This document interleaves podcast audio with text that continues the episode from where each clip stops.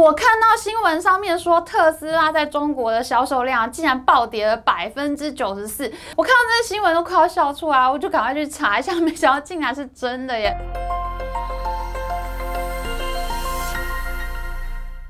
大家好，我是 Amy。 最新公布的4月份中国数据全面暴跌，这个当然一点都不意外啦，因为上海是中国的经济心脏，心脏都不准跳，整个人当然都会休克啦。可是目前呢，又遇到了特别惨烈的情况，那就是美国股市因为联准会升息的关系而出现大跌的情况，而费城半导体指数呢尤其惨跌，这就造成了中国半导体产业资本寒冬的现象。我们在之前半导体争霸战系列里面已经说过，半导体这个产业呢是各国呢，美国、欧洲、日本、台湾、韩国呢这些国家花了几十年的时间，花了大笔的资金投入研发呢，最后才出来的这个结果。所以呢，其实这个产业技术壁垒并没有那么容易突破。而中国政府呢是在美中贸易战开打之后呢，才大举投入这个产业，而且呢还有遇到疫情期间的各国半导体厂激烈的扩充产能，所以呢会遇到一个什么样的结果呢？中国非常有可能它是最后一个大举投入这个产业，它买到最贵技术，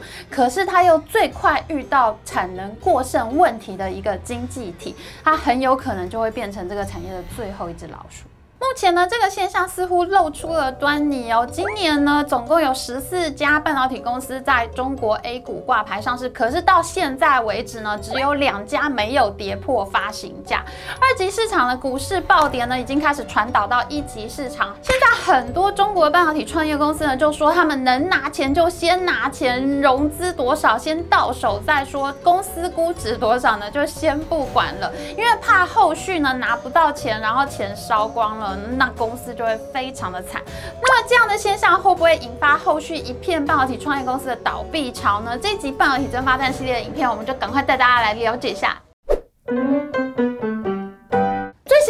中国经济数据到底有多差呢？中国国家统计局公布的4月份工业增加值呢，它是负成长2.9%，这是2020年4月疫情大爆发以来呢第一次出现负成长，汽车制造业尤其是惨。3月份的衰退幅度呢已经高达30.8%，没想到4月份的衰退幅度竟然还可以再扩大，变成了31.8%。我看到新闻上面说，特斯拉在中国的销售量竟然暴跌了94%。我看到这些新闻都快要笑出来，我就赶快去查一下，没想到竟然是真的耶！3月份特斯拉在中国总共卖出65,000辆，可是到了4月份呢，竟然只卖出1512辆，哎，你从卖6万多辆变成卖1000多辆，我的天啊，简直不敢相信我的眼睛看到了什么！你看特斯拉都惨成这样，那心里一定有数，代表消费的数据呢，一定是下滑的。4月份社会零售总额呢，竟然衰退幅度高达11.1%耶！我在中国住了很多年，住了10年之久。你知道我住在那边的时候，这个社会零售总额它的成长率呢都是10几%哦。之前呢，它曾经有剩下过3%、4% 的时候呢，我都觉得我不敢相信我的眼睛，我看到了什么？这样的社会消费情况到底是有多么惨？可是没想到这次我竟然看到衰退11%的数据，我真的有一种不知今夕是何夕的感觉耶。内部消费不佳，那当然就是要仰赖贸易出口额啦。我们现在看一下台湾哦，今年的4月呢将会创下史上最强的4月，来到400亿美元左右的这个出口额。那我们再看一下越南呢，它是满血复活，出口订单接不完。可是我们转头看一下中国呢。4月份的出口成长率竟然只有1.9%，哎，这个数字在3月份的时候出口成长率还有12.9%，可是到4月只剩下1.9%，出口也受到了重击，内外经济呢情况都是非常的不妙。更糟糕的问题是资金出逃，因为美国联准会正在升息的关系，资金会往更高的利率环境走，就会从低利息的中国呢去往高利息的美国走。那再加上中国经济数据不佳，所以在3月份、4月份呢就连续出现了外资大卖中国国债的现象，3月份大卖了150亿美元，4月份呢再卖了65亿美元。可是这还只是很小一部分的数字哦。中国的外汇存底在今年呢，从3.25兆美元呢直接掉到3.12兆美元，足足少了1300亿美元这么多。而且你看图上的显示呢，它几乎就在很短的时间之内直线向下掉的。经济情况不佳呢，美国的经济数据呢也没有那么稳定，尤其是现在市场上遇到了升息周期，那整个市场的总资金水位正在下降，而且呢，因为企业开始向银行借钱，它的利息成本呢就会升高，所以它的经营成本也会比较高。那就会压缩它的利润空间嘛，所以这个时候呢，美国股市呢就会显得非常的波动。不过每一次呢，这个升息周期刚开始的时候呢，股市都是这么波动的。那这一次呢，费城半导体指数呢下滑的尤其严重，它从今年最高点的3900多点直接跌到2900点，足足跌了1000点之多，跌掉了1/4这么多哎。那指标型重点的股票像是 NVIDIA， 它是直接对半砍，从329美元跌到了169美元，真的很吓人的。费半指数的大跌呢，也带动了全球半导体股票的下跌。譬如说呢，我们台湾的护国神山台积电，它就一度跌到好久不见的505元。那手机晶片一颗联发科呢，它则是从最高点1215元呢，跌到845元。其实我们台湾的半导体股票它的跌幅呢，大概跟费半指数的跌幅是差不多的。可是如果我们把眼光呢转移到中国股市上的时候呢，我们就会发现中国股市的修正幅度是要比费半指数严重更多的。譬如说呢，中国的炒股软体同花顺呢，它上面的半导体指数呢，就从9700多点呢下跌到5400多点，这个修正幅度是高达45%。那另外一个半导体申万指数呢，也是显示中国半导体股票总共下跌了45%这么多。那这是什么意思呢？这就相当于如果我们台积电呢是一张中国股票的话，它从最高点688元下跌下来呢，它要跌到380元才是中国股票的水准。所以你觉得台股跌很多啊，台积电跌到505块你不能接受的话，那你想想中国股民才是最惨的。我们拿几只大家比较熟悉的股票来看哈，如果你有一直收看我们半导体争霸系列的话，你一定非常熟悉开启我们这一整个系列影片的中芯国际公司。中芯国际之前已经在香港证交所挂牌了，那上海科创板是它第2个挂牌的交易所。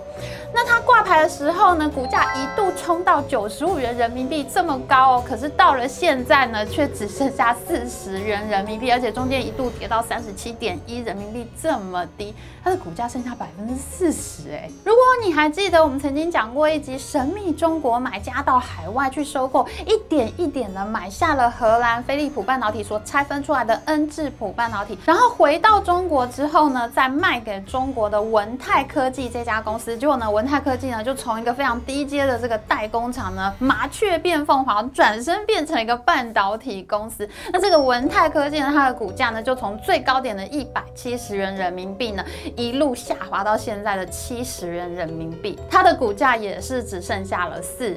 中国政府穷举国之力投资在半导体产业上面的结果是什么呢？这些公司的市值呢都是暴涨的，可是呢，到了潮水一退的时候呢，却变得非常难看。美国和台湾的半导体公司呢，股价是掉个20%多，可是在中国呢，几乎就是对半砍。当然是杀光了很多股市韭菜啊，其中最惨的韭菜呢，就是在今年上市的这一批股票。2022年至今呢，在中国 A 股挂牌上市的半导体公司呢，总共有14家，可是呢，几乎通通都跌破了发行价。在中国股市，他们称这个叫做破发。那今年只有2家公司没有破发，其他通通都破了。尤其其中有一家叫做维杰创新的公司呢，它号称是中国手机射频晶片第一股，上市的时候它是以每股66.6元人民币挂牌，想要讨个好彩头，结果那天收盘的时候，它剩下42.6元，当天就跌到了36%，买它股票的人通通都赔大钱。而且市场上面传说我们台湾的手机晶片一个联发科，竟然锁定了它30%的股权呢！发科，你不是真的买了那么多吧？目前这家维杰创新公司的股价呢是51元人民币，都还爬不到它的发行价66.6元人民币。为什么它的股价会掉这么多呢？因为呢，就是过去2年呢，全中国都热火朝天的在投资半导体的公司呢，结果呢，这些公司的估值呢都被喊得太高了，这些公司根本都还在亏损，没有在赚钱。可是呢，一轮一轮买进去的投资人呢，就把价格越喊越高，买得越买越贵。所以呢，这就导致公司最后几轮投资人进来呢，买的股价都太贵了。那公司现在要 IPO 上市啊，它总要让最后几轮的投资人能够卖股票赚到钱啊，所以它的上市发行价格呢，就不得不定的比它最后一轮进来的投资人买的价格还要更高。那这就发生了它一上市呢，结果股价就暴跌破发的惨剧。就算你是好的公司，就算你没有破发，可是呢，你的上市成绩却是会远远的不如预期。譬如说呢，有一家公司叫做纳新微呢，它是做类比晶片的公司。那我们知道类比晶片它是难度特别高的一种晶片，那因为不容易做的关系，所以纳新微这家公司也是特别受到瞩目。那去年呢，它在计划它的 IPO 的时候呢，它预计是要向市场融资500亿元人民币的。可是到今年它真正上市的时候呢，它最后发出去的股票呢，只融资到了200多亿元人民币，股价真的就是对半砍。一级市场的股价下跌呢，它是一定会传导到一级市场的。平常我们讲一级市场，什么是一级市场呢？就是说你要买这家公司的股票呢，你只能跟这家公司买，它还没有对外发行，那这就叫一级市场。那在二级市场的意思呢，就是说我要买这家公司的股票，我不一定跟这家公司买，它已经在这个股市里面公开发行了，所以呢，我在这个股市里面买到股票呢，可能是别的股民卖出来的股票呢，这就叫做二级市场。你想哈，如果最后一轮的股价都暴跌了，那我正在融资的创业公司，我正在募集我的 A 轮、B 轮、C 轮资金的创业公司呢，他想要把股价卖得很贵，那就很难了。因为呢，他要卖给这些大基金、这些大创投、这些投资人的时候，大家就会说，我最后卖到股市里面卖不到那么好的价钱啊，所以你前面的这个公司的估值，你就必须要给我砍掉。那我们知道呢，一家公司从开始成立呢，到最后进股市去挂牌，中间要经过好多轮的融资。你公司每一次发展扩张到快没钱的时候，你就要赶快准备下一轮的融资，以免公司没钱可花。那这中间呢，最早是天使轮啊、种子轮啊，然后接下来是 A 轮、B 轮、C 轮融资啊，然后最后再进到股市去挂牌。所以呢，当你这家公司呢，最后在股市挂牌的时候，你遇到这个股价大跌的情况呢，你前几轮的这个投资人就会变得非常尴尬，因为他们去年才用非常高的价格买进了这些公司的股票，可是你最后进到股市去发行的时候，竟然股价会暴跌，那怎么办呢？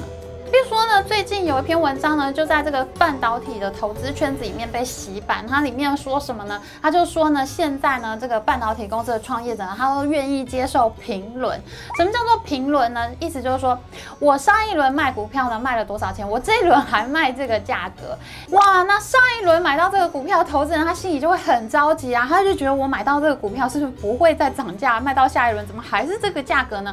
可是现在创业者呢，他心里是非常着急的，因为呢，他会觉得如果股市再这么低迷下去呢，他手上的钱可能撑不到股市回暖的时候他再融资了。他现在就要把这个股票卖出去，把这个融资做完，把钱拿到手上，他才能够安心。不然呢，他会担心公司撑不到下一次股市回暖的时候，钱就已经烧光了。所以呢，现在就出现这个创业者宁可先拿到钱，公司估值多少我就不跟你计较了。那在这篇文章里面，他就采访到投资人呢，他就说呢，其实在去年呢火热朝天的时候呢，他要投一家公司呢，还必须要托关系呢才能投进去。可是到了今年呢，就有很多公司的创始人主动找上门来呢，他们就说呢，公司先拿到钱最重要，那估值多少呢，就先不计较。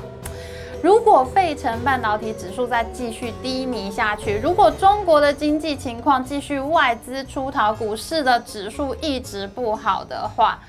那么我们知道半导体产业这个是最烧钱的一个产业，那可能就会有非常多的创业公司呢就出现倒闭潮。刚刚我们说过啊，今年在中国 A 股上市的14家中国半导体公司里面呢，有12家都是破发的。你不要以为破发的公司都很差哦，不是的，因为过去2年是半导体热嘛，所以这一波上市的这些公司呢，很多都是它那个领域的龙头大哥。譬如说维杰创新啊，还有其他好几家公司在它那个领域里面都是大哥级的公司。你想，连大哥级的公司它都出现破发、股价不好的现象，那它后面还跟着老二、老三、小妞妞都要排队上市呢。如果这些公司不能够顺利拿到钱的话，很可能就要在这一波资金寒冬里面都烧光了。事情后续发展会如何呢？我们的半导体争霸系列也会继续追踪的。我们在中国半导体产业最火热的时候开始录制这个系列，那中间呢经历过全球扩张产能最火热的阶段，那当时我们也讨论过这个产业的股价是不是可能下修的情况。